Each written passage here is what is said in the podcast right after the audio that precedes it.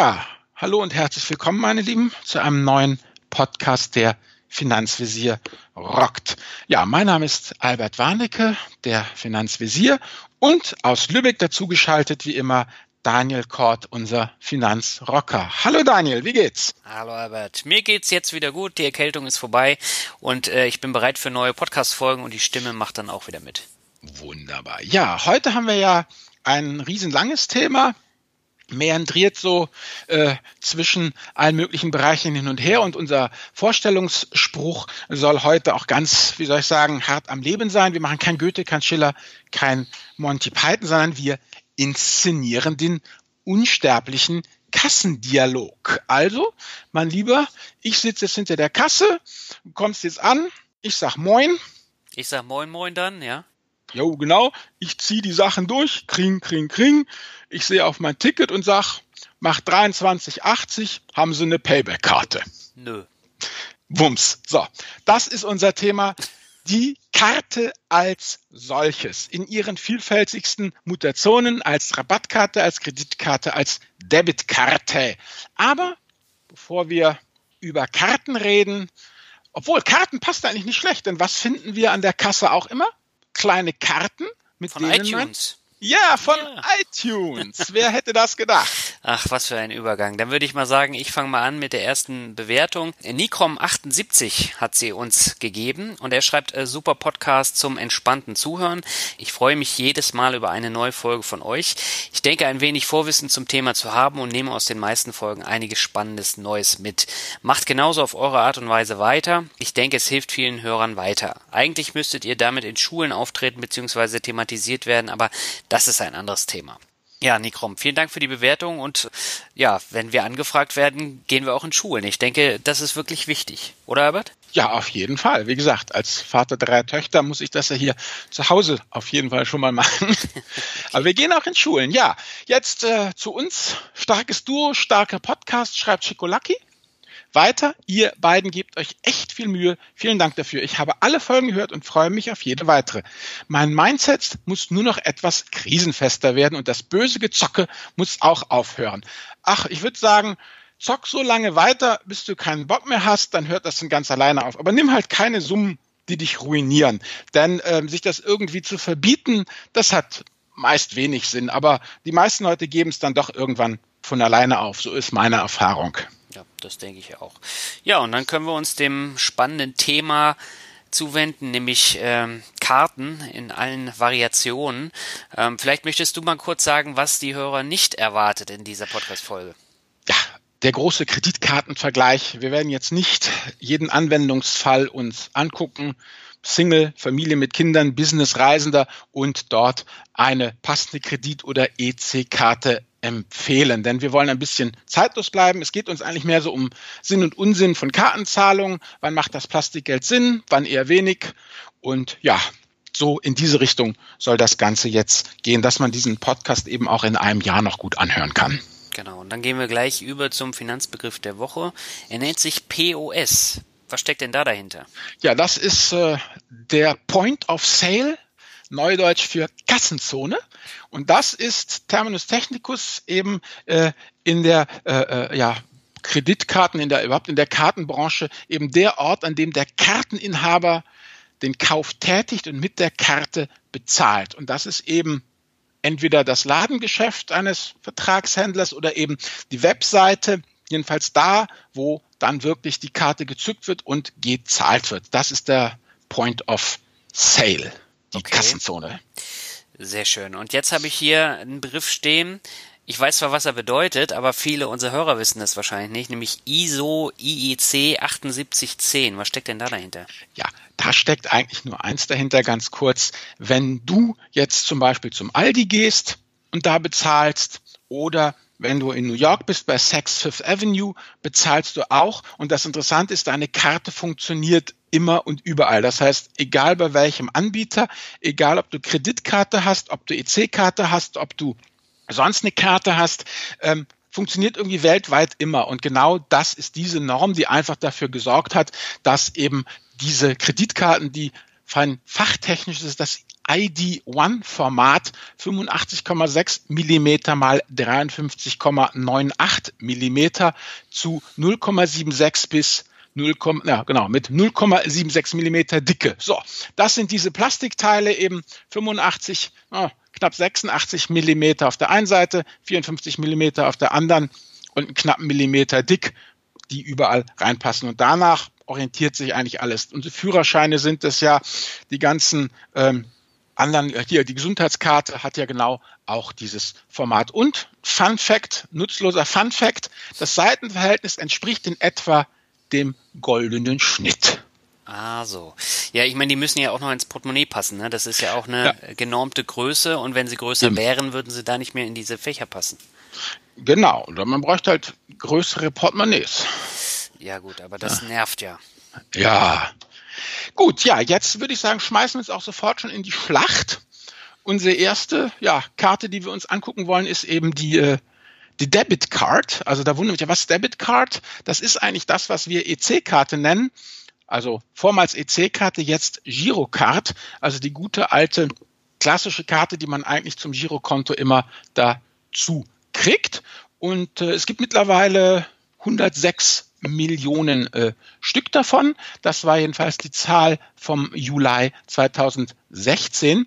Ähm, bedeutet, wenn wir ungefähr, ich habe mal ein bisschen recherchiert, wir haben gut 60, 62 Millionen volljährige Menschen in Deutschland. Das bedeutet, im statistischen Mittel hat jeder Deutsche knapp zwei Stück von diesen Dingern. Wie sieht es bei dir aus? Ich glaube, ich habe vier. Oh. Ich liege doppelt über dem Schnitt, das ist ja auch nicht schlecht. Ja, du, irgendeiner muss es ja sein. Ja, aber irgendwo müssen ja die Konten auch herkommen bei mir, ne? Ja, ja, klar. Zu jedem Konto eine Karte. genau. So, genau. Wo kommt der Name her? Debit Card von dem lateinischen debere Schulden. Das bedeutet nichts weiter als, dass letztendlich eben diese Karten so funktionieren, wissen wir alle. Man bezahlt und dann wird das Konto auch unmittelbar danach eben belastet. Fertig. So. Was ich unfassbar faszinierend an diesen Karten finde, ist eigentlich Folgendes. Ähm, die wurden ja, also ich erinnere mich ja noch an eine wunderbare kartenlose Zeit, wo man wirklich eine Cash in the Tash, wo man einfach wirklich mit Bargeld bezahlt hat. Wenn man Geld haben wollte, dann schlappte man halt vor zum Bankschalter und sagte, Tag auch, ich bin der Albert, haben Sie Geld für mich? Und dann bekam man Geld ausgezahlt vom Kassierer. Und die Kontoauszüge konnte man auch gleich mitnehmen. So. Und jetzt haben die Banken nämlich sich gewünscht etwas und das wurde ihnen auch gewährt, sehr zu ihrem Leidwesen. Sie wollten nämlich die Kunden aus der Filiale kriegen, damit sie die ganzen Kassierer feuern konnten und die Marge nach oben bringen konnten. Genau. So haben diese Karten angefangen. Ja, ne? Kamen sie dann erstmal, gehen Sie doch mal zum Automaten hier mit den wunderbaren neuen Automaten. Also erinnere ich mich noch, wie das angepriesen wurde. Da standen auch noch dann, weißt du, die Bankleute dann vorne am Automaten und, und haben die Leute abgefangen, haben sie eingewiesen, haben ihnen gezeigt, wie sie das machen müssen und so. Ist denn das auch sicher? Ja, total sicher, vollkommen super, wunderbar. Na gut, und irgendwann haben sie Leute angefüttert und dann war das mit der Karte normal. Dann kam das mit dem Online-Banking hinterher. Gut, das ist mal die nächste Geschichte. Aber letztendlich äh, wirklich eingeführt wurden die Dinger ja, um den Kunden aus der Filiale endlich rauszukriegen. Das waren reine ATM-Karten, also Automatic Teller Machines, äh, nach dem englischen Wort für Bankautomat. Mhm. Ja, und dann wurde es irgendwann halt zusammengeführt und wurde immer ausgefuchster und dann kam irgendwann ja genau als nächstes noch diese POS-Funktion, haben wir eben gesagt, Point of Sale und äh, wurde immer weiter dann letztendlich ausgeweitet und dann hatte man wunderbar eine laufende ja, eine Debitcard, die man wirklich überall einsetzen konnte. Und äh, vielleicht noch ganz interessant, wenn du dir mal deine Karte anguckst, da müssten ja eine ganze Menge Logos draufstehen. Ja? Mhm. Was ich jetzt im Rahmen der Recherche gelernt habe, also wenn da Girocard draufsteht, das ist ein rein deutsches System. Mhm. Dann haben sie alle Banken zusammengeschlossen. Gut, dann müsste da noch VPay draufstehen als der europäische Kulturkreis. Das ist der Anbieter ist Visa Europe. Und dann noch das Maestro-Logo. Das ist international, wird von Mastercard, ähm, also genau dem Kreditkartenunternehmen, ähm, angeboten. Also hast letztendlich drei Möglichkeiten auf deiner Karte integriert. Und je nachdem, wo du dich befindest, wird automatisch die eine oder die andere Version bevorzugt. Also wenn in Deutschland mit deiner ja, EC-Karte, wie gesagt, heißt ja nicht mehr EC-Karte, mit deiner Girocard bezahlst, dann wird eben genau dieses Girocard-Verfahren aufgerufen. Ansonsten eben wahlweise VPay oder äh, Maestro. Was der Unterschied ist zwischen VPay und äh, Maestro, da kommen wir nachher im Thema äh, Sicherheit noch letztendlich äh, dazu.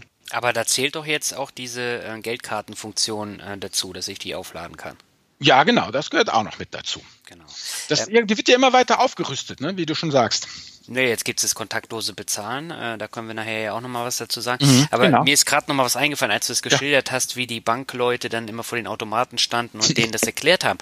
Das gibt's ja heute auch, zum Beispiel bei Ikea, wenn die dann an diesen, ähm, an diesen Kassen stehen, wo du selbst alles einscannen kannst. Da kommen genau, die ja genau. dann auch immer an und sagen, ja, kann ich Ihnen helfen? Mhm. Und das Interessante ist, vor zehn Jahren gab es das schon in Neuseeland im Supermarkt. Da konntest du dann auch deine äh, Waren äh, selbst einscannen, dann kam ab und zu mhm. einer vorbei, hat gefragt, alles okay.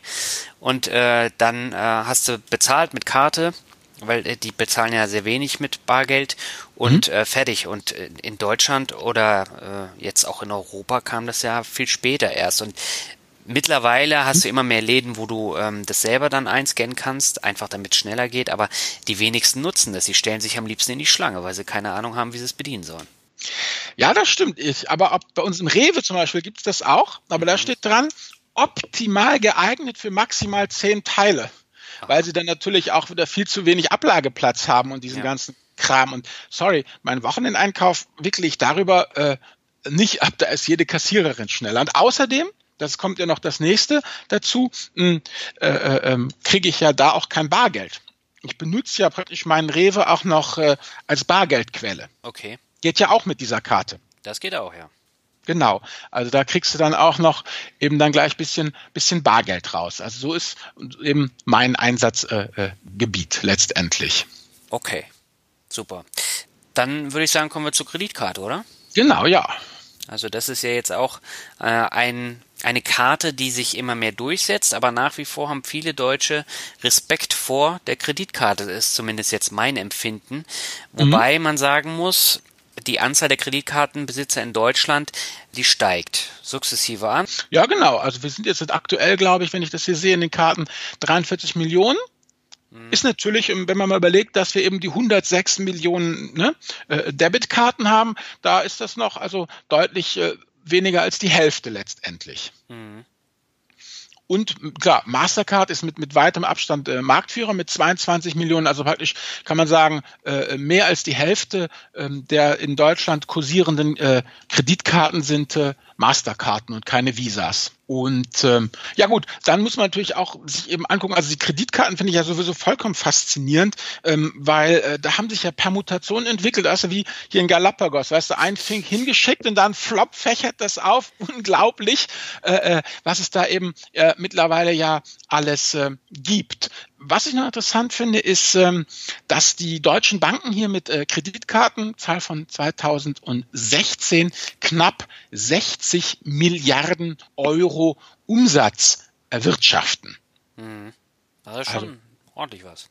Ja, ordentlich. Und äh, der, der deutsche Einzelhandel, da sind die Kreditkarten am Gesamtumsatz äh, mit nur fünf Prozent äh, beteiligt. Also das kann ich zumindest aus meiner eigenen ja, ähm, Anschauung durchaus bestätigen. Also wenn die Leute beim Aldi, Rewe oder Edeka oder so, wo ich immer bin, äh, mit Karte bezahlen. Also wenn sie nicht Cash bezahlen, sondern mit Karte bezahlen, erstmal, das ist ja mal schon mal die erste Iteration, ne? Cash oder Karte. Und wenn sie dann mit Karte bezahlen, dann eigentlich praktisch immer mit der, ähm, mit der EC-Karte und nie mit der Kreditkarte. Du warst noch nie mit mir einkaufen, ne? Ja, irgendwo müssen die 5% Umsatz herkommen, weißt du, wie bei Parship. Jede elf Minuten verliebt sich einer, also du musst ja, dann ja. schon die 5% reißen. Ja, aber ich habe äh, noch nie einen gesehen, der das auch gemacht hat. Und wenn ich mit meinen Kollegen jetzt an meiner Mittagspause an der Kasse stehe, gucke ich mich immer völlig verdattert an, wenn ich kontaktlos bezahle. Und dann, hä, das geht, wie das? Und wie funktioniert das Prinzip? Ja, wie funktioniert das denn? Erzähl mal. Naja, ich kenn's ja auch nicht. Du kennst es auch nicht. Nö, überhaupt nicht. Also bei der ich Kredit bin EC-Kartenzahler. alt und konservativ. Bei den Kreditkarten hast du einen Chip drin. Dabei handelt es sich um einen sogenannten NFC-Chip. Und das ist der neue Funkstandard zur drahtlosen Datenübertragung. Ja. Und diese drei Buchstaben stehen für Near Field Communication. Also für die Kommunikation zwischen zwei Elementen, die sich nah beieinander befinden. Und ja. ähm, das ist der gleiche, der in diesem Apple Pay auch in den ähm, iPhones drin ist. Mhm. Das, du kannst ja da in den USA, hier gibt es bisher noch nicht, kannst es einfach dann ähm, daran halten und dann wird es mhm. automatisch abgebucht. Und ich mhm. nutze meine N26-Karte, da ist dieser Chip auch drin. Ich halte es mhm. ähm, einfach an das Gerät ran, wo man sonst die Karte mhm. reinsteckt und dann ähm, wird's gebucht und dann bekomme ich eine Nachricht auf mein Handy, dass so und so viel jetzt äh, da abgebucht wurde. Fertig. So, und wenn es mhm. über 25 Euro in Summe sind, dann muss ich entweder eine Unterschrift oder den PIN-Code leisten. Und äh, so habe ich dann eine, eine Absicherung. Okay, also gut. Also wenn du einfach sagst, hier ich schnell Mittagspause, dann wedelst du mit der Karte rum und dann bist du auch gleich wieder raus. Und wenn es halt dann doch eher der Wochenendeinkauf ist, dann zahlst, dann äh, unterschreibst du noch beziehungsweise tippst die PIN noch ein. Ja, oder ich zahle dann auch mit EC-Karte, weil das ist ja mein, mein kleines Konsumkonto und hm. das ist ja nicht mein Gehaltskonto. Und von daher ist es so für Kleinigkeiten, die unter 25 Euro sind. Alles klar, gut. Habe ich verstanden. Funktioniert auch nicht überall. Ne? Also bei Aldi und Lidl und Rossmann funktioniert's, mhm. aber bei DM zum Beispiel funktioniert's nicht. Bei Edeka habe ich es, glaube ich, auch noch nicht probiert. Also mhm. es geht nicht überall. Ja gut, und dann muss man natürlich immer noch ein Backup haben. Ne? Es ist ja nichts peinlicher, als wenn du mit einer Karte wedelst und der Automat sagt, ganz stur, Karte nicht erkannt. Ja, aber gut, die habe ich ja immer. nicht erkannt. Ja, ja, klar. ah, sag dir das. Ja, und du brauchst ja bei N26 zum Beispiel dann auch nochmal äh, so eine EC-Karte ähm, für so Geschichten wie ähm, Bahnautomat. Wenn du eine Fahrkarte kaufen willst, da funktioniert die Kreditkarte nämlich auch nicht. Da brauchst du dann wirklich eine EC-Karte. Ja. Ja. Genau. Aber wie gesagt, bei der, bei der Kreditkarte gibt es ja letztendlich, wenn ich das mal so richtig recherchiert habe, ja drei Varianten. Also zum einen halt die ähm, ja, Kreditkarte, wie wir sie hier in, in Deutschland kennen, mhm. dann diese echte Kreditkarte und eben äh, die äh, Prepaid, wo man wirklich nur das drauf ausgeben kann, ähm, was man vorher draufgeladen hat, diese DKB Studentenkreditkarte, wenn ich das richtig gesehen habe. Und du ja mit deiner N26 ist es ja, glaube ich, auch genau. so, oder? Das steht also, auch drauf auf der Karte. Mhm. Und ähm, da ist es wirklich so, ich kann ein Dispo einrichten, der dann natürlich mh. wieder ordentlich äh, Prozente kostet. Ich glaube 8,9 Prozent. Mhm. Und äh, ansonsten kann ich nur das ausgeben, was auf der Karte dann tatsächlich drauf ist. Mhm. Das funktioniert natürlich nicht, wenn du jetzt ins Ausland gehst und dann ein Auto ähm, mieten möchtest, die mhm. nehmen diese Karten dann eben nicht an, weil die eben keine Absicherung haben. Und äh, da mhm. funktioniert es zum Beispiel nicht. Da braucht man dann eine normale. Ja, genau. Und ich hatte am Anfang, als ich da meine Kreditkarte eingerichtet habe, dann habe ich es nie verstanden, weißt du, diesen amerikanischen ähm, Start-up-Mythos, ne? Von wegen, ähm, der Gründer hat dann ja alle seinen ganzen Kreditkartenfächer, äh, das Kreditlimit bis zum Anschlag ausgenutzt und dann ging's los in der Garage. Und da habe ich mir gedacht, ja, wie, wie kann das denn funktionieren? Am Monatsende musste das doch alles zurückzahlen, ja? Also, weil ich immer, für mich war Kreditkarte immer dieser, dieser letztendlich Kurz, Kurzzeitkredit, ne? Also ich bezahle heute was und äh, am, am Monatsende wird es dann ja glattgestellt. Also so mhm. kenne ich Kreditkarte ja eigentlich. Und äh, dann habe ich eben ja kapiert, kapiert, dass es eben auch richtige, echte Kreditkarten ging. Zum Beispiel hatte ich mal eine von der Hanseatic Bank und äh, da habe ich gedacht, ah, die ist super, die ist total, ne, kostet mich nix. Also keine Grundgebühren und kein dies, kein jenes nicht. Aber ähm, da musste ich dann eben ähm, feststellen, dass die natürlich versuchen, auch irgendwie Geld zu verdienen, ja. Mhm. Also von wegen, wenn sie überall 0 Euro dran schreiben, wie, wie soll das Geschäftsmodell funktionieren? Und das Geschäftsmodell ist eben, dass sie letztendlich, und da haben sie mich dann auch immer die ganze Zeit zugespammt und belätschert und so lange, bis ich sie wieder rausgeschmissen habe, ähm, dass ich doch äh, meine Schulden nicht sofort eben zurückzahlen soll, sondern dass ich doch ihren wunderbaren Ratenkredit ab 20 Euro monatlich ähm, äh, in Anspruch nehmen kann. Und wenn du dir das anguckst, ja, da reden wir nämlich über effektive Jahreszinsen von 17,79 Prozent laut aktuellem äh, Zinsübersicht vom 1.2.2017. Ja, genau. Und das ist nämlich genau dieses was ich nie kapiert habe und warum die Amis ja auch so dann so brutal in die Schulden gehen, ja, und warum es sich zum Beispiel dann eben auch für Amerikaner lohnt, auf irgendwelchen P2P-Kreditplattformen eine Umschuldung, ja, für lächerliche zehn Prozent anzustreben, ja. Ich meine, wenn ich für zehn Prozent mir auf der Peer-to-Peer-Plattform einen Kredit hole, ja, um damit eine Kreditkarte abzulösen, die mich 17,79 Prozent kostet, dann habe ich einen guten Deal gemacht. Also relativ gesehen. Absolut gesehen wäre es natürlich besser. Ich hätte mir das eine nicht und das andere nicht ans Bein gebunden. Ja. Aber jetzt mal davon abgesehen. Also das ist eigentlich, dass eben bei der echten Kreditkarte man da wirklich eine Bugwelle an Geld vor sich herschieben kann, das abgestottert wird in, in kleinsten Raten oder bequeme Raten, wie es hier äh, von der Hanseatic Bank formuliert wird und letztendlich aber natürlich mit effektiven Jahreszinsen ähm, jenseits der 15 Prozent, äh, äh, ja, wie soll ich sagen, brutal. Hm. Ja, nicht, dass die dann diese äh, Kredite dann auch noch über Peer-to-Peer-Plattformen in Zukunft dann verkaufen und da nochmal da dran verdienen. Ja, weißt du's? Ja, die Banken brauchen Geld, ne? Und, ja, klar. Und äh, nachdem jetzt sogar Versicherungen in Peer-to-Peer-Kredite äh, mhm. investieren, äh, halte ich eigentlich alles für möglich. Genau, ja. Aber das ist ein anderes Thema. Das ist ein anderes Thema. Ja, ja also jetzt denke ich, haben wir Kreditkarte.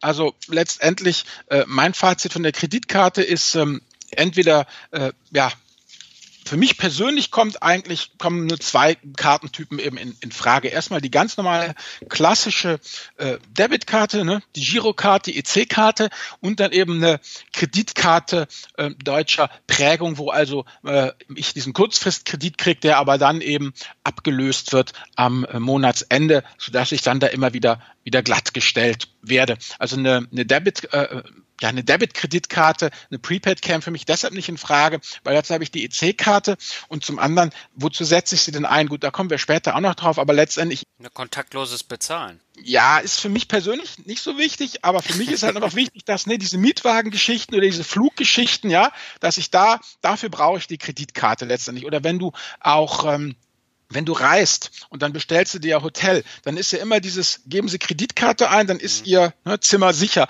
Also für solche Geschichten setze ich das ähm, per persönlich ein. Und wie gesagt, du hast ja noch andere äh, Geschichten dann. Klar, bei dir ist kontaktloses Bezahlen. Was sonst noch? Ja, das ist eigentlich da der Hauptgrund. Okay. Ja, und natürlich das App-Konto. Also das ist natürlich mhm. auch nochmal ein Vorteil, weil ich alles über mein Handy dann steuere. Mhm. Und das ist ja auch nicht so dein Ding. Nee, nee, aber das meine ich ja, das, das ist ja genau das hier, das letztlich das Fazit, was wir uns hier eigentlich hier auch unter diesen Ast-Kreditkarte in der Mindmap gesetzt haben. Es gibt sie in allen Mutationen und äh, man muss einfach überlegen, was passt zu mir. Und meine persönliche Geschichte war eben jetzt auch gerade nach dieser Geschichte mit der Hanseatic Bank, dass ich für mich persönlich halt einfach eine Kreditkarte suche, die immer und jederzeit funktionieren muss. Hat die Hanseatic Karte übrigens auch nicht. Ja. Ich hatte da mal eine Visumsgeschichte. Ähm, wenn du in die USA fliegst, musst du ja, brauchst du ein Visum, ist ja kostenpflichtig. Ja. Und dann, das musst du natürlich mit Kreditkarte bezahlen, klar. Mhm. Ja, aber die Hanseatic Bank hatte irgendwelche Sicherheitsgeschichten drin gehabt, äh, dass sie das einfach komplett nicht akzeptiert haben, ja. Und jetzt, ich meine, dann habe ich halt meine Schwester gebeten, ob sie das für mich bezahlen kann, ja. Also gut, ne, Familienbackup. Aber das kann es ja wohl nicht sein, dass ich eine Kreditkarte habe, wo nicht, äh, ja, wo ich äh, Stress kriege äh, bei bestimmten Zahlungsvarianten. Und dann habe ich halt mit denen diskutiert und letztendlich kam dann dabei raus, ähm, dann habe ich Flüge gebucht. Und äh, ich meine, ich hatte halt genau dafür die Karte ja da. Ne? Also praktisch mhm. musst du dir vorstellen, Verhalten ist nichts, nichts, nichts, nichts, nichts. Zosch, bis ans Limit hoch, Flüge für die Familie nach Übersee, ja? Und zack, war die Karte gesperrt. Ich so, äh, wie bitte? Ja, knallhart gesperrt und dann ewig, bis ich sie wieder locker hatte. Und dann habe ich mit denen diskutiert, gesagt, hallo, ähm, Kreditkarte, so von wegen internationales Flair und auch mal im Ausland einsetzen. Ich meine, in Deutschland brauche ich keine Kreditkarte. Ja, und dann kam halt raus, dass sie eigentlich von mir erwartet haben, dass ich dann meine Reisepläne mit denen bespreche und denen das dann schriftlich einreiche, dass ich von dann bis dann in äh, Übersee weile und äh, sie sich keine Sorgen machen müssen, wenn ja jetzt dann ein paar äh, kanadische Dollar da auf einmal erscheinen, das wäre schon okay. Also die Kreditkarte und ich wären da nicht getrennt. Ich meine, und dann war das für mich der Grund zu sagen, nee, ich suche mir einen anderen Anbieter. Jetzt stell dir mal vor, verstehst, ich stehe da in Kanada, ja, und äh, dann heißt es, Kreditkarte funktioniert nicht und dann kann ich ihn ganz stolz, weißt du, meine deutsche Debitcard hinhalten oder was, ja? Und dann, nee. Also Zuverlässigkeit ist da für mich absolut ähm, von oberster Priorität und da zahle ich lieber dann 30 Euro im Jahr und habe das dann auch wirklich sicher. Gut, dann äh, kommen wir jetzt mal zum nächsten, ja. nämlich zur Rabatt- und Kundenbindungskarte. Und es haben mehr Leute die Payback-Karte als die Kreditkarte in Deutschland, oder fast, fast ja. mehr, ne? Ja, fast mehr. Das ist schon unglaublich. Also muss man wirklich sagen. Also wie gesagt, hier, ähm, diese ganzen Rabatt- und Kundenbindungskarten ist eben die, die Mutter aller Rabatt- und Kundenbindungskarten ist die Payback-Karte mit Eigenangabe 29 Millionen aktiven Nutzern. Ja, aktiv, ne? Also da kommen ja dann noch welche ja. oben drauf. Die, genau, die klar, klar, nutzen. ja. Genau. Also du hast 35 Handelsketten, 600 Online-Shops. Nummer zwei ist die Deutschland-Card des Bertelsmann-Konzerns Ablegers Arvato. 20 Millionen Teilnehmer, 15 Anbieter vor Ort und 350 Partner im Netz. Und ähm, ganz klar, bei dieser Kundenbindungsgeschichte ähm, muss man sich ganz darüber im Klaren sein, wie alle Karten sind auch gerade diese Rabattkarten dienen ja nicht deinem Vorteil, dass du irgendwie was sparst, sondern das ist ja ein Produkt, das diese Firmen an den Mann oder an die Frau bringen wollen. Und der Sinn ist schlicht und ergreifend intelligentes Kundenbeziehungsmanagement. Denn, so schreiben sie, die Loyalty Partner Gruppe, das ist nämlich die Firma, die die Payback-Karte herausgibt, die das intelligente Kundenbeziehungsmanagement ist eine wirksame Erfolgsstrategie und ein echter Wettbewerbsvorteil. Loyalty Partner ist Experte für Marketing und Couponing-Plattformen innerhalb des American Express Konzerns. Also gegründet äh, 1998 äh, ist es mittlerweile ähm, verkauft an American Express und ist Teil dieser Gruppe. Und was man wirklich sagen muss, ich meine, der Handel, ja, der jammert und stöhnt ja schon bei Gewinnmargen von unter ein Prozent oft, ja. Also ähm, die Payback-Jungs, die haben im Geschäftsjahr 2015 222 Millionen Euro einen Umsatz gemacht und haben dabei rund 59 Millionen Euro Gewinn gemacht. Das ist immerhin 27 Prozent Gewinnmarge. Ist ja so schlecht nicht, ne? Mhm. Also diese ganzen äh, äh, Payback und äh, ja, Coupon-Geschichten dienen letztendlich ja nichts weiter. Das sind riesige Datenstaubsauger. Und was mich persönlich wirklich immer wieder äh, ja, in Erstaunen versetzt, ist, dass die überhaupt den Erfolg haben. Ja, aber es ist wie beim Lotto. Lotto hat ja auch riesigen Erfolg hierzulande. Ja. ja, aber weißt du, wenn du dir das mal anguckst, ja, also, ich habe mir mal geguckt, du sammelst ja Punkte. Okay. Mhm. So, was ist jetzt ein Punktwert? Und dann habe ich mal im Payback Shop nachgesehen. Also das Buch Express Kochen Low Carb, schlank auf die Schnelle. Das kostet dich 899 Punkte. Also dafür 899 Punkte kriegst du dieses Buch. So. Und es kostet aber bei im Buchhandel 8,99 Euro. Also mit anderen Worten, ein Punkt ist ein Cent wert, wenn du es eintauscht. Aber wenn du einen Punkt dir ergattern willst mit Umsatz, dann musst du zwischen einem und zwei Euro Umsatz machen und auch noch das Kleingedruckte lesen. Zum Beispiel bei Real, da gibt's den Umsatz, für jeden Umsatz von vollen zwei Euro gibt's einen Punkt. Das bedeutet, wenn du was für 3,99 kaufst, kriegst du einen Punkt. Mhm. Ja, die alle volle zwei Euro gibt's einen Punkt. Ja, dumm gelaufen. Also das heißt, du musst letztendlich, hm, um einen Punkt für einen Cent eintauschen zu können, äh, zwischen ein und vier Euro, zwischen, also zwischen 100 und 400 äh, Cent Umsatz äh, äh, bringen. Das ist wirklich ganz, ganz faszinierend, dass die Leute das dafür machen, weil äh, was wird denn eigentlich jetzt weiter? Also was, was ist der Deal? Also du kriegst einen Punkt im Wert von einem Cent und dafür gibst du raus Name, Adresse, Geburtsdaten und diese Daten dürfen auch ohne dein Einverständnis zu Werbezwecken weitergegeben werden, solange du wirklich nicht widersprichst. Ja? Das heißt, da musst du widersprechen. Das musst du nicht freischalten, sondern das ist freigeschaltet und wenn du nicht Nein sagst, dann darf das auch rausgehauen werden. Mhm. So, Name, Adresse, Geburtsdaten. Dann ähm, äh, äh, Telefonnummer, E-Mail-Adresse Ort und dann natürlich alles von Ort und Zeitpunkt des Kaufs, welche Ware, welche Dienstleistung, welche Rabatthöhe, Anzahl der Bonuspunkte, all das wird eben äh, gekauft, äh, gespeichert. Wann und wie und wo kaufst du, ne? kaufst du dieses Duschgel, jenes Duschgel, wechselst auf einmal die Marke und äh, das ist einfach eben das Faszinierende, weil letztendlich, weißt du es ja, steht ja schon in der Bibel, ne? an ihren Taten sollt ihr sie erkennen, weil kein Mensch kauft bei Beate Us und wir sind ja alles Überzeugung vegan. Aber wenn du dir dann mal den Kontoauszug, den Einkaufszettel anguckst, ja, dann, dann siehst du, wo es hingeht. Und ich habe ja, wie gesagt, wir beide, ne, für nichts geht über eine gute Recherche. Alles für den Hörer, alles für die Hörerin. Ich war da beim letzten Mal beim Rewe und habe mich dann auch gleich rangemacht an den, an den äh, Payback-Turm, der da steht und habe mir Prospekte mitgenommen. Sehr gut, Albert. Ja, du, gnadenlos jetzt. Also hier, ich mache mehr aus meinen Punkten und ich habe hier Servicepunkte, ich kann vor Ort punkten, ich kann, ja, Wahnsinn. Also jedenfalls ist eigentlich unglaublich, dass ich noch kein Payback-Kunde geworden bin. Was mich total fasziniert ist, wir hatten es ja vorher dieses ähm, aktive und professionelle Kundenmanagement, ne? Mhm. Und ähm, schon also das stimmt wirklich, die sind wirklich, wirklich gnadenlos. Also da wird schon ganz klare Leitplanken gesetzt zum Beispiel, ja, wenn ich mir Startpunkte sichern will. Ja, ich kann mir also ähm, 100 Punkte sichern, wenn ich mich am Rewe Service Punkt anmelde oder nur 50 Punkte, wenn ich das Ganze online mache. Also mit anderen Worten, da wird das schon alles gnadenlos incentiviert und die werden ja wissen, wie viele Punkte sie rausrücken müssen. Jetzt stell dir mal vor, du gehst in der Fußgängerzone, da ist ein Blumenkübel, ja, und dann auf den marschierst du zu.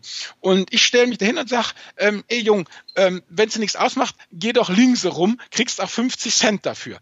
Also würdest du dir für 50 Cent vorschreiben lassen, ob du jetzt links oder rechts an diesem Blumenkübel vorbeigehen kannst, ja? Aber hier scheint es ja zu funktionieren. Also das finde ich wirklich total faszinierend, für wie wenig Geld sich unglaublich viele Leute da am Nasenring durch die Arena ziehen lassen. Ja, sie verstehen es einfach auch nicht. Ne? Sie verstehen dieses Prinzip dahinter nicht. Die sehen ja. nur, oh, ich krieg da Punkte ja. und fertig. Ich meine, es gibt diese Payback-Geschichte ja in allen Variationen. Es gibt ja auch die ohne Adresse, ohne E-Mail. Also zum Beispiel bei Rewe diese komischen äh, Klebeheftchen, wo du dann ein Messer für bekommst oder einen Rucksack. Ja, ja. Ähm, da musst du ja am Ende zwar auch deine Daten angeben, hm. aber das ist trotzdem nochmal was anderes. Das ist nicht hm. äh, digital komplett, so wie diese Payback-Geschichte. Ja, so, und dann gibt's natürlich so Sachen, was jetzt neuerdings im Kommen ist, das Thema Affiliate. Und mhm. äh, beim Affiliate, wenn man sie jetzt zum Beispiel in den Samsung Store geht, ne, da hat Samsung Affiliate Links von Amazon drin und mhm. verlinkt äh, dann auf äh, Samsung-Handys im Amazon Store und dafür kriegen sie dann nochmal Affiliate-Gebühren von Amazon. Ja. Ja. Und dann Bonus sparen von der Comdirect. Ist ja genau das gleiche. Da hast du die ganzen Online-Shops, wird natürlich auch getrackt, aber am Ende kriegst du eine Gutschrift und das wird automatisch dann in ein Vermögensstrategie-ETF gepackt. So, und da kriegst du die Leute dann nämlich auch zum Geld anlegen, um das mal zu testen, weil das dann nur 10 Euro sind, die müssen dafür nichts weiter zahlen und ähm, bekommt trotzdem dann einen günstigen Einkauf. Mhm.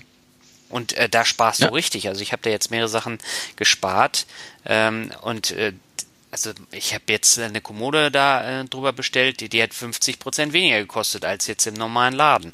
Und dann nochmal oben diese, diese Prämie oben drauf. Ja gut, dann lohnt sich's ja. Dann ja, sind es ja wirklich mehr als diese, diese paar Pünktchen da. Ja, aber so musst du da rangehen und diese paar Pünktchen sind einfach Nonsens und das ist einfach nur eine Datenkrake, wo ich das dann reinschmeiße. Und wenn man sich das jetzt mal anguckt bei der Deutschen Bahn mit der Bahncard, hm? Da sind die Prämien ja genauso. Da kriegst du ja auch kaum was für. Das lohnt sich eigentlich nur für diese freien Bahnfahrten oder Upgrade in die erste Klasse. Dafür wird sich das dann schon rentieren, aber auch da hm. werden die Daten gesammelt. Ja, ja gut, Bahncard haben wir auch, klar. Aber wie gesagt, wie du sagst, auch bloß, was heißt bloß? Also wirklich für die Bahnleistungen eben, ja. Da kriegt man ja dann was von. Und wir haben halt, wie gesagt, durch unseren Umzug von Hamburg und nach München, wir haben halt immer noch Freunde in München eine Menge und die besuchen wir dann. Und dann kriegst du natürlich immer, dann lohnt sich natürlich auch äh, diese äh, äh, Freifahrt, ne? wenn du die Punkte halt umsetzt in wirklich in, in ein Ticket. Genau. Hamburg, München, Hamburg, das lohnt sich auch. Mhm. Ja, das lohnt sich Ikea Card. Ich meine, das hat ja fast jede Frau im Portemonnaie. Ja, diese ganzen, wie gesagt, ich frage mich halt auch immer, weil ich denke mir dann auch, dass das auch wirklich eine, äh, äh, äh ja, dein, Verkau dein Kaufsverhalten auch wirklich beeinflusst. Also zum Beispiel jetzt hier bei diesem Point, wo ich jetzt dann bei meinem, bei meinem Rewe war, ähm, da stand, wurde auch ganz klar, hat gesagt, hier, 30 Punkte extra, wenn du eine Ritter Sportschokolade kaufst, ja, 10 Punkte extra, wenn du dies kaufst, 20 Punkte extra, wenn du äh, jenes äh, kaufst. Also ähm, ich finde das wirklich total spannend und wenn man sich mh, mm, jetzt noch mal weiter ein bisschen rumtut, hier der, der Geschäftsführer hier von den was schreibt der? Äh, Bernhard Brugger sagt, wer seine Coupons fleißig einsetzt, also das ist praktisch dieser Nachbrenner, du kriegst die Punkte ja. und dann wird aber noch couponiert, kannst du bis zu 200 Euro im Jahr sparen. Okay, mhm. nun habe ich mir das Ganze mal angeguckt. Ähm, angeblich wurden 2016 Punkte im Wert von, und jetzt halte ich fest, 356 Millionen Euro gesammelt. Und wir haben eben äh, ja diese 29 Millionen aktiv aktiven äh, Nutzer. Das macht dann 12,28 Euro pro Nutzer im statistischen Mittel. Also das bedeutet für mich schon mal, ähm, wenn man wirklich bis zu 200 Euro pro Jahr sparen will, dann muss es da eine sehr schiefe Verteilung geben. Also diese 1228 pro, pro Nutzer im statistischen Mittel sind eigentlich vollkommen nichts sagen. Es musste also wirklich Leute geben, die richtig, richtig Gas geben, ja. Mhm. Denn allein schon, selbst wenn man jetzt mal wieder zurückgeht auf diese 12,28 Euro, wenn das ein Prozent vom gemachten Umsatz ist, dann hast du dafür 1228 Euro Umsatz mit der Payback-Karte gemacht, um in den Genuss dieses Rabatts zu kommen, ja. So, und wenn du jetzt 200 Ocken sparen willst, dann bedeutet das, du musst dein Leben Payback widmen. Ja, du musst echt ein Excel-Künstler sein. Du musst letztendlich ja wirklich das totale Hacking betreiben. Wie kombiniere ich welchen Rabatt, wann, wie und wo, ja, um das Optimale rauszuholen. Das ist ja letztendlich, worauf das hinausläuft, ist es schon intellektuell total faszinierend. Das ist ja ein Reverse Engineering der Marketingstrategien der beteiligten Firmen, ja, weil wenn du weißt, wie die kuponieren, wie die rabattieren, welche Algorithmen die einsetzen, dann kannst du das natürlich auch wiederum ausbeuten. Aber ich frage mich, ähm, also intellektuell anspruchsvoll und faszinierend, aber ist das äh, sozusagen mit 200 Euro pro Jahr angemessen bezahlt, diese intellektuellen Klimmzüge? Nö, und vor allen Dingen, du musst da ja wirklich was reinbuttern, du musst ja wirklich was dafür kaufen. Und das rentiert sich nicht. Und da frage ich mich immer wieder, warum sagen die Leute, ähm, der Aktienmarkt ist völlig kompliziert und äh, man verliert da ja nur Geld. Aber wenn ich das jetzt mal mit den Dividenden als Beispiel nehme, hm? die bekomme ich ja quartalsweise bei den amerikanischen Werten, einmal im Jahr ähm, bei den deutschen Werten. Und das ist ein ganz schöner Batzen und da muss ich nicht ähm, shoppen gehen bis zum Erbrechen äh, und nee. mir irgendwelchen Nonsens da äh, noch in den Einkaufswagen packen. Ja, klar, das ist, also wie gesagt, grundsätzlich meine Meinung zu diesen Rabattkarten ist ja, ich nutze die nicht, weil ich einfach auch offen gesagt denke, das wirkt, diese Rabatte wirken doch auf das Belohnungssystem. Ja, äh, es wird vollkommen irrational. Man, man ärgert sich. Ich hatte hier mal ein bisschen ähm, rumgewühlt auch. Ähm, und hatte hier äh, Kommentare aus äh, äh bei der FAZ, die hat einen Artikel drüber gemacht online und da hat eben auch einer geschrieben, ähm, dass er war jahrelang Payback-Kunde, ist vor paar Jahren ausgestiegen und weil er dann eigentlich mal seine Kaufverhalten nüchtern analysiert hat und hat eben festgestellt, dass er ja den Coupons hinterhergejagt ist, den Gutscheinen, den Zusatzpunkten hinterhergejagt ist und letztendlich ja, wie soll ich sagen, dieses Shop dich reich. Na klar, je mehr er ausgibt, umso mehr Punkte kriegt er, ja. Und dann hat er irgendwie festgestellt, ähm, dass er sich über äh, verfallene und vergessene Gutscheine äh, total ärgert. Also er steigert sich da emotional in Geschichten rein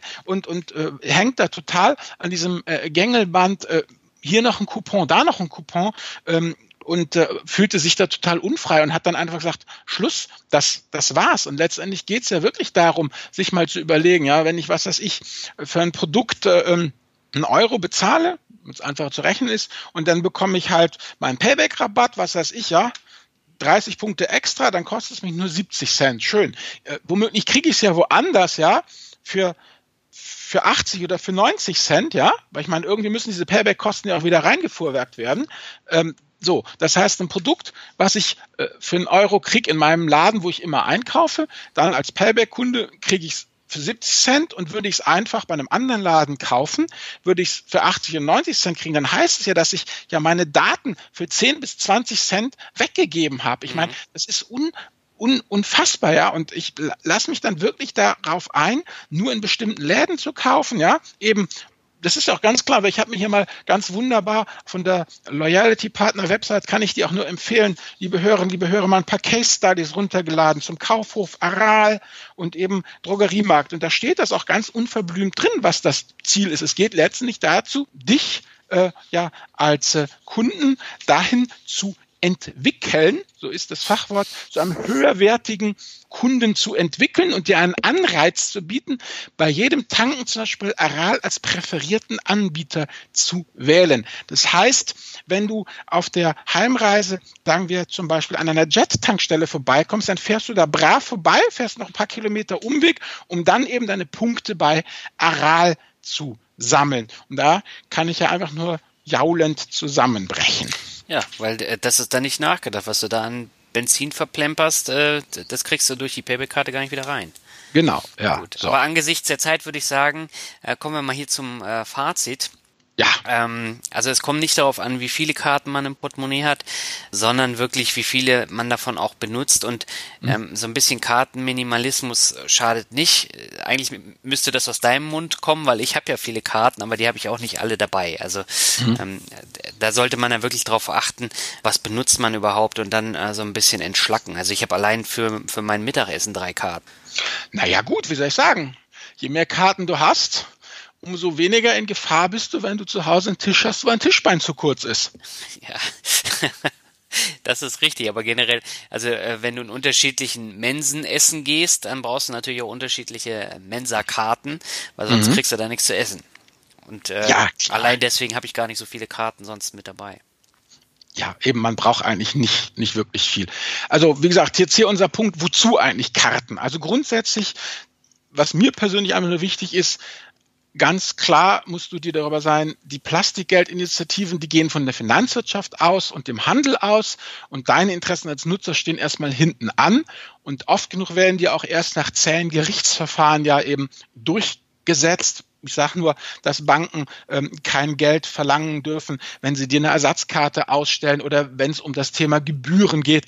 Ähm, also die Dinger sind eigentlich nicht dafür gemacht, dir das Leben leichter zu machen, sondern die Kosten für die Banken zu senken und den Umsatz für den Handel zu erhöhen. Aber natürlich, klar, gibt es natürlich auch Vorteile. Ähm, einmal würde ich sagen, die Geldbörse wird schlanker, Bequemlichkeit, ne? das ganze Kleingeld nicht. Du hast natürlich auch immer genug Geld dabei, es ist sicherer, gestohlenes Bargeld ist weg. EC-Karte hat die Geheimzahl, Kreditkarte muss man unterschreiben, dann kontaktloses Bezahlen und dann natürlich auch ähm, denke mal, die Reisenden werden es erkennen. Es gibt ja auch Dinge, die man ohne Kreditkarte nicht bekommt. Ne? Zum Beispiel? Ja, Mietwagen, Hotelreservierung ne? oder Flüge zahlt man eigentlich alles meist per Kreditkarte oder sichert es halt per Kreditkarte. Und ähm, du kriegst eigentlich ja auch kein Bargeld mehr sozusagen. Also zumindest nicht, wenn die Filiale zu hat. Also ich habe ein bisschen recherchiert, wenn du eine Karte verlierst und dringend Bargeld brauchst und die Filiale offen hat, dann kriegst du meistens so bis zu 500 Euro eben ähm, am Bankschalter mit, äh, mit deinem gültigen Personalausweis und äh, kriegst dann schon was äh, ausgezahlt. Aber so richtig doll ist die Bargeldversorgung dann nicht mehr. Ja, nee, das stimmt. Aber hier gibt's ja mittlerweile auch äh, viele Möglichkeiten. Also bei der Bahn kannst du äh, mittlerweile ja auch mit PayPal bezahlen, da brauchst du dann auch keine Karte. Mhm. Ähm, da entwickelt sich ja auch nochmal was. Und generell würde ich halt sagen, ähm, die Deutschen reden sich oft ein, die Karten sind zu gefährlich und äh, du bist da ja auch nicht so ganz abgeneigt. Aber generell erleichtern sie mir zum Beispiel äh, ordentlich das Leben. Ne? Also durchs Kontaktlose bezahlen ähm, und auch wenn man im Ausland ist. Ne? Also du musst dann praktisch kein Geld abheben. Jetzt in Dänemark habe ich alles mit meiner N26-Karte bezahlt. Ja, ja, nee, nee, gefährlich, pass auf, das ist immer das Missverständnis. Ich glaube nicht, dass die Karte gefährlich ist im Sinne von unsicher. Ja, da kommen wir gleich noch zum Thema Sicherheit. Nee, nee, mir geht es bei der Gefährlichkeit eher darum, dass es immer noch ein weiteres Abstraktionslevel ist. Weißt, am, ganz am Anfang hast du ja wie soll ich sagen, zu den wirklich primitiven Zeiten der Steinzeit Ware gegen Ware getauscht. Ja? Wenn du mhm. dann rüber gehinkt bist zu deinem Steinschmied, der dir neue Speerspitzen machen sollte und ihm das blutige Fleisch hingeknallt hast, sagt hier, tausche Fleisch gegen Speerspitzen, er hat ist diesen Ritsch, Ratsch am Oberarm, dann wusstest du, das war der Elchbulle, ja, der hat dich da im Todeskampf noch erwischt. Das war richtig unmittelbar. Okay, dann kam irgendwann Gold gegen Ware. Dann irgendwann ne, Gold auch noch, wirklich was Fassbares. Dann tausche Papier oder Münzgeld gegen Ware. So, und jetzt, wenn du ehrlich bist, tauschst du ja nichts mehr gegen Ware. Eine Unterschrift oder eine Geheimzahl im Tausch gegen Ware, das ist ja gefühlt nichts. Also nehmen wir jetzt mal Ikea, ja. Da, wenn du da am Terminal unterschreibst, hatten wir diese Self-Service-Terminals, ne? Genau. Ich meine, was machst denn du da? Du unterschreibst ja noch nicht mal auf Papier. Das heißt letztendlich, was du tust, ist, du gibst ein paar tausend Pixeln den Befehl, verfärbt euch von hell zu dunkel das nennt sich dann Unterschrift. Und dann verlässt du mit einem Wagen vollgetürmt, ja, mit Knut, Billy und Malmö den Laden. Also, und du hast nichts dafür getan. Das heißt, du musst dir dann wirklich ganz bewusst vor Augen führen, doch, ich bin gerade ärmer geworden, ja. Während wenn du halt wirklich jetzt da einen Klumpen Gold hättest hinlegen müssen, dann wäre der Schmerz irgendwie größer gewesen. Ja, das meine ich mit gefährlich. Ja, aber letztendlich ist Gold ja eigentlich auch nur so ein, so ein Klumpen. Ja, aber den habe ich, den muss ich aus der Hand geben, den muss ich loslassen. und der liegt da und ich muss weggehen und der andere hat ihn jetzt. Mir geht es um die Psychologie. Das, das meine ich. Also von wegen sicher. Also dieses Thema äh, Kreditkarte oder, oder EC-Karten unsicher und so. Also wir können gleich auf das Thema Sicherheit gehen. Da bin ich absolut deiner Meinung? Nein, ich glaube nicht. Und ich muss sagen, in all den Jahren hatte ich persönlich noch keine Sicherheitsprobleme mit keiner Karte. Ich auch nicht, aber das ist halt ein Vorurteil, der in äh, Deutschland ja. sehr stark verbreitet ist. Und ja. das muss man den Leuten halt mal eintrichtern, dass das nicht so ist. Und genauso wie mit dem Online-Banking. Das ist ja genau das Gleiche. Ich meine, wenn man ein bisschen aufpasst, passiert da auch nichts. Ja, genau. Thema Sicherheit. Lass uns gleich mal zur Sicherheit gehen. Also, absolut hast du total recht. Also, was ich recherchiert habe, ist, also wir erinnern dich vielleicht am Anfang, wo wir noch kamen mit VPay und Maestro und diesem ganzen Kram. Also, VPay ist ja von Visa. So, und das Ding hat praktisch diesen EVM-Chip. Äh, der heißt EVM, weil drei Partner, Europay International, Mastercard und Visa, äh, den letztendlich äh, entwickelt haben. Der ist aber nur innerhalb Europas zu verwenden. Da war die Intention mehr Sicherheit, weniger Reichweite, aber Maestro ähm, hat es die mit dem Magnetstreifen auf der Rückseite, die mhm. hat weltweit Akzeptanz und damit kannst du halt auch wirklich noch äh, bezahlen in, in Ländern, wo halt wirklich nur noch der Magnetschneißen offline ausgelesen wird, wo noch nicht diese ganze Online-Verbindung und alles ist, wo es halt da hat sich letztendlich ähm, ja Maestro, also Mastercard dazu entschieden, Reichweite vor Sicherheit, während VPay Sicherheit vor Reichweite ist. So. Und letztendlich, wenn man sich das anguckt, diese Chip-Geschichte mit VPay, da gibt es dieses sogenannte Skimming auch nicht mehr. Skimming ist, wenn du ähm, in irgendeiner dunklen Ecke an irgendeinen Bankautomaten gehst, ja, und da ist so ein wackeliger Vorsatz und blöd genug schiebst du eine Karte doch rein, ja, dann wird halt der Magnetstreifen ausgelesen und zack, bumm, ja, äh, äh wird das Ding, äh, äh, äh, deine Karte dann eben äh, zu betrügerischen Zwecken eingesetzt und werden damit Überweisungen getätigt. So. Aber wenn man da einfach ein bisschen vorsichtig ist, ja, ähm, dann äh, passierte auch nichts. Und der finanzielle Schaden ist übrigens bei Skimming-Fällen gering, weil die Banken das letztendlich dir ersetzen. Ja, also wenn du keine grob fahrlässig bist, dann bist du bei Skimming auch raus, dann kriegst du das auch. Du musst es halt schnellstmöglich sperren mhm. lassen. Und letztendlich ist das, was du gesagt hast, ist nämlich total richtig. Diese EVM-Chip-Technologie, die ist wirklich gut. Im Dezember 2016 habe ich hier die Pressemitteilung, Technik ist gut, es gibt kaum noch finanzielle Schäden durch Kartenfälschung, aber, und jetzt kommt's, die Zahl der Betrugsfälle ist trotzdem angestiegen. Warum? Der Mensch, das Übliche. Technik ist gut und wie üblich, der Mensch ruiniert das Ganze. ja, die Leute kriegen eine Karte und unterschreiben sie nicht. Ja. Grund. Ja, sie tun PIN und Karte zusammen in ein Beutelchen. Oh. Denn, wie schreiben sie hier? Da hier die äh, Leiterin des Sicherheitsmanagement für Zahlungskarten bei der Euro-Kartensystem GmbH, die Frau Margit Schneider, sagt, in nahezu 90 Prozent der Schadensfälle mit gestohlenen Girocards werden die Karten von den Tätern mit korrekter PIN zum Bargeldbezug am Geldautomaten eingesetzt. Mhm. Und das spricht dafür, dass manche Karteninhaber die Heim Heimzeit zusammen mit der Karte aufbewahren. Ja, sorry, ähm, das hat mit der Karte nichts zu tun. Das ist eigene Blödheit. Ja, das stimmt. Aber an dieser Stelle, da kann ich echt mal so eine App empfehlen wie Secure Safe oder andere. Ähm, die sind ja auch nochmal doppelt geschützt äh, im äh, Smartphone mhm. dann selber. Und da mhm. kann ich die ganzen Pins und so speichern und da kommt keiner ähm, ohne Pin und ohne Fingerabdruck äh, ran. Und dann liegt es auch nicht im Portemonnaie, falls das geklaut wird. Genau. Das muss man nämlich. Also PIN und TRAN getrennt, dann eben zum Beispiel ähm, vertrauenswürdige Automaten nutzen, ja? Mhm. Also, sondern wirklich in die Bankfiliale gehen, ja? Nicht ablenken lassen am Eingaben, Eingeben von PIN, ja? Und nicht einfach okay am Kassenterminal drücken, sondern gerade bei fremden Währungen, ja, wo man es ja nicht so im Gefühl hat, ja? Also wenn du jetzt äh, einen Wochenendeinkauf machst, ja, und da zeigt er auf einmal 1116 Euro an, ja? Mhm dann wie. Aber wenn dir die Währung fremd ist, dann hast du nämlich, weißt du, dieses Thema verrutschte Kommastellen am Kassenterminal, ja, irgendwo. Das sind nämlich solche Betrugsfälle, die dann letztendlich ähm, auf letztendlich die, die Leute nerven. Aber es hat wenig äh, mit, mit dem Missbrauch zu tun, dass Karten technisch ge, geknackt werden. Mhm. Und jetzt kosten im Betrugsfall Kreditkarte bis 150 Euro. Danach haften sie generell nicht nach äh, äh, Paragraph, was ist das, 675 BGB. Also, und letztendlich gibt es eine ganze Menge, zum Beispiel Mastercard hat äh, auch noch eine Geschichte, wo sie eben wirklich im Betrugsfall alles übernehmen und du auf gar nichts sitzen bleibst, ja. Mhm. Wobei man natürlich eins sagen muss, jetzt pass auf. Du musst deinen Teil dazu beitragen. Du darfst nicht grob fahrlässig und betrügerische Absicht gehandelt haben. Betrügerische Absicht, ich denke, überhaupt kein Problem. Aber grob fahrlässig ist Geheimzahl plus Karte in einem Platz. Mhm. So, und dann ist auch nichts mehr mit 150 Euro Grenze. Dann ist alles wie soll ich sagen, dann geht alles aufs Haus. Ja, also äh, Vorteil bei dieser N26-App ist ja, dass ich alles sofort, äh, ich was kaufe oder abhebe, sofort ja. diese Nachricht da bekomme und äh, da ist man dann äh, schon sicher. Mhm. Was jetzt aber immer mehr im Kommen ist, ist das Thema, es gibt so eine Geräte, die, die ähm, diese Chips in den ähm, Kreditkarten auch praktisch anzapfen können und da mhm. Geld abheben können. Angeblich. Also das okay. hält man einfach nur ans Portemonnaie, also hinten an die Tasche.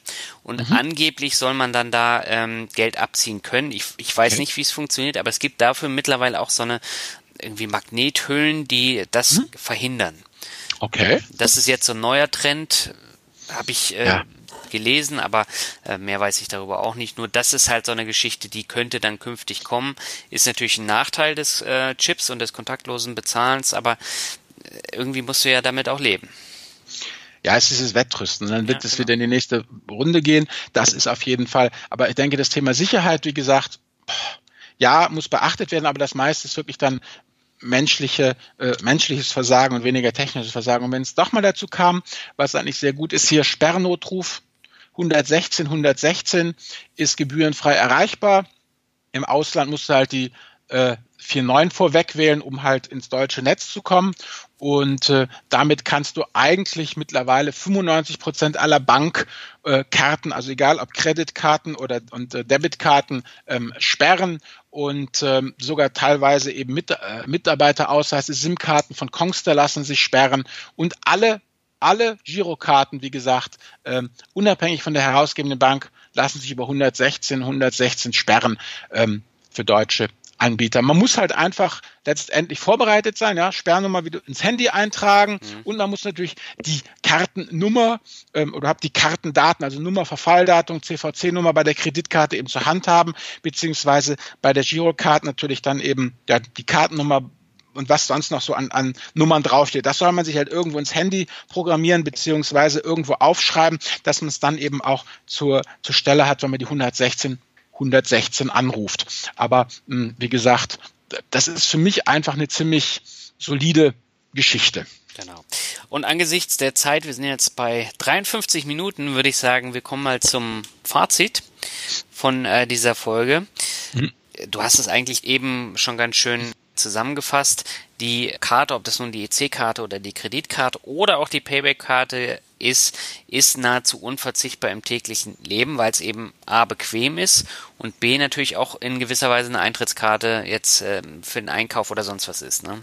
Ja, genau. Also man hat ja und letztendlich eben soll man sich auch eins klar machen, wie gesagt, im Nutzen, aber was ich faszinierend finde, google mal nach die Karte bleibt Eigentum der und dann gibst du irgendeinen Banknamen ein, ja? Mhm.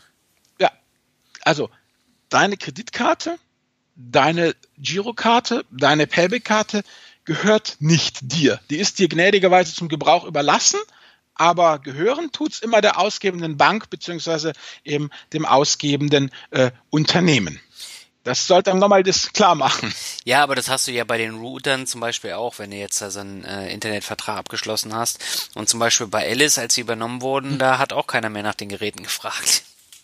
Ja, klar, darum geht's mir auch nicht. Also du wirst, wird ja auch keiner strikt doch sehen, wenn du die, die wollen ja die Karte nicht zurückgeschnitten haben. Aber es ist einfach nochmal klar, wie gesagt, du bist da schon ein bisschen auch verlängerte Werkbank der, der Firmen.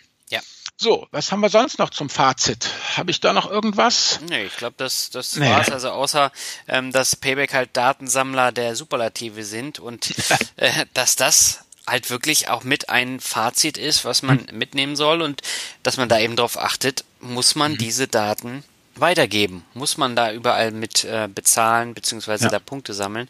Mhm. Und also ich für meinen Teil erkenne da keinen Mehrwert. Ich erkenne den mhm. Mehrwert halt, wenn ich sowas wie dieses Bonussparen mache ähm, und da nur mhm. die Hälfte zahle und da nochmal mhm. für ein ETF äh, mhm. Geld bekomme, was angelegt wird automatisch, da habe ich viel, viel mehr von als von diesen 20 Euro für so ein blödes Buch an, an Payback-Punkten. Ne?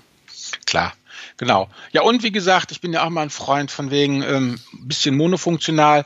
Wer sich eine Kombi-Kreditkarte mit allen möglichen Bonus- und Serviceleistungen da zulegen will, der soll halt auch mal genau gucken, ähm, ob das, ja, was ihm da auf der Featureliste angeboten wird, ob das A konkurrenzfähig ist, ja, ob diese mhm. Reisekosten, Rücktrittsversicherung, die Gepäckversicherung, die sonst was Versicherung, die mit angeboten wird, auch wirklich, ja, das ist, was am Markt äh, äh, letztendlich äh, äh, gehandelt wird, äh, dass es vernünftig ist, beziehungsweise ob man äh, für die Bonusleistungen denn auch wirklich, ja, einen Bedarf hat oder ob das nicht einfach nur cool klingt. Ich meine, wer wenig reist, braucht keine VIP-Lounge an Bahnhöfen. Sorry für die, für die dreimal oder solche Geschichten. Also da muss man einfach eben, denke ich, auch ganz genau ähm, hingucken, weil natürlich auch vieles intransparent äh, gebündelt wird, um die Leute halt mh, reinzulocken. Ja, aber ansonsten würde ich sagen, ohne Karte geht nix. Nee, und außerdem, äh, mittlerweile kannst du ja ein Erste-Klasse-Update für 20 Euro machen und dann kannst du auch in die Lounge gehen und Kaffee trinken. Eben, genau. Gut. So, damit sind wir fast fertig, mein Lieber. Aber eine wichtige, wichtige Sache haben wir noch. Die Medienempfehlung, und das ist ganz ja, kurz diesmal, ne? Ja, ganz kurz. Zwei Sachen haben wir ja eigentlich dann noch. Ja, was Zwei hast du Sachen. denn? Naja, guck mal, du hast jetzt Dönekes erzählt, mein schönstes Kartenerlebnis, ich auch. Ähm, wir würden dich gerne meine liebe Zuhörer, liebe Zuhörerin, bitten, uns in die Kommentare auch dein schönstes Kartenerlebnis, ja? Wie ich mal in Alaska stand und meine Kreditkarte nicht funktionierte und ich dann draußen übernachten musste oder was weiß ich, wie ich mit der Kreditkarte das und das bekam und das mich total gerettet hat, egal ob gut oder schlecht, ob positiv oder negativ. Wir würden gerne Dönnekes hören aus deinem Kartenleben. Genau, und äh, in den Shownotes, da ist dann auch meine Story drin, da habe ich auch schon mal einen Artikel drüber geschrieben. Mhm. Mein skurrilstes Erlebnis beim Geld. Und das hat nämlich auch direkt mit Karten zu tun. Genau, ja. Unsere Medienempfehlung jetzt noch ganz kurz hinterhergeschoben. Kommen in die Shownotes unten rein. Wir haben zwei PDFs für euch ausgegraben, beziehungsweise ein PDF und eine Webseite. Die äh, Polizei in Sachsen hat ein PDF rausgebracht zum Thema Kriminalität, Kriminalität und Prävention beim Thema Zahlungskartenbetrug. Kleiner Überblick eben, wo nochmal das Wichtigste drinsteht. Und das ist eigentlich auch gar nicht viel, was man da beachten muss. Und dann noch die Webseite kartensicherheit.de. Wird herausgegeben von Euro Kartensysteme. Das sind ja ein Zusammenschluss der deutschen Banken und äh, Sparkassen. Und da steht eigentlich auch noch eine ganze Menge Interessantes und Wissenswertes drauf zum Thema Kreditkarten und ja, Girokartensicherheit. Ja, sehr schön. Das ähm, soll es dann für dieses Mal gewesen sein, denn wir sind jetzt schon in Finanzrocker-Podcast-Sphären. Also die Stunde ja. haben wir nicht ganz geknackt, aber es geht schon in die Richtung. Und Na ja. Aber ich glaube, das war auch nötig. Also wir haben uns so ein bisschen den Frust von der Seele geredet bezüglich äh, Karten und Payback und sonstigen.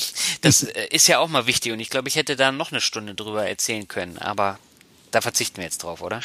Nee, machen wir jetzt. Ich würde sagen, macht es gut, vergesst nicht die Kommentare, meine Lieben, bedenkt uns ein wenig. Ja, und ansonsten möget ihr nie die 116 116 anrufen müssen. Ach, das ist dann die äh, Super Hotline. Genau, ah. ich möchte sperren. Okay, ja, da wollen wir jetzt nicht drauf hoffen und sagen dann bis zum nächsten Mal und ciao. Und ciao.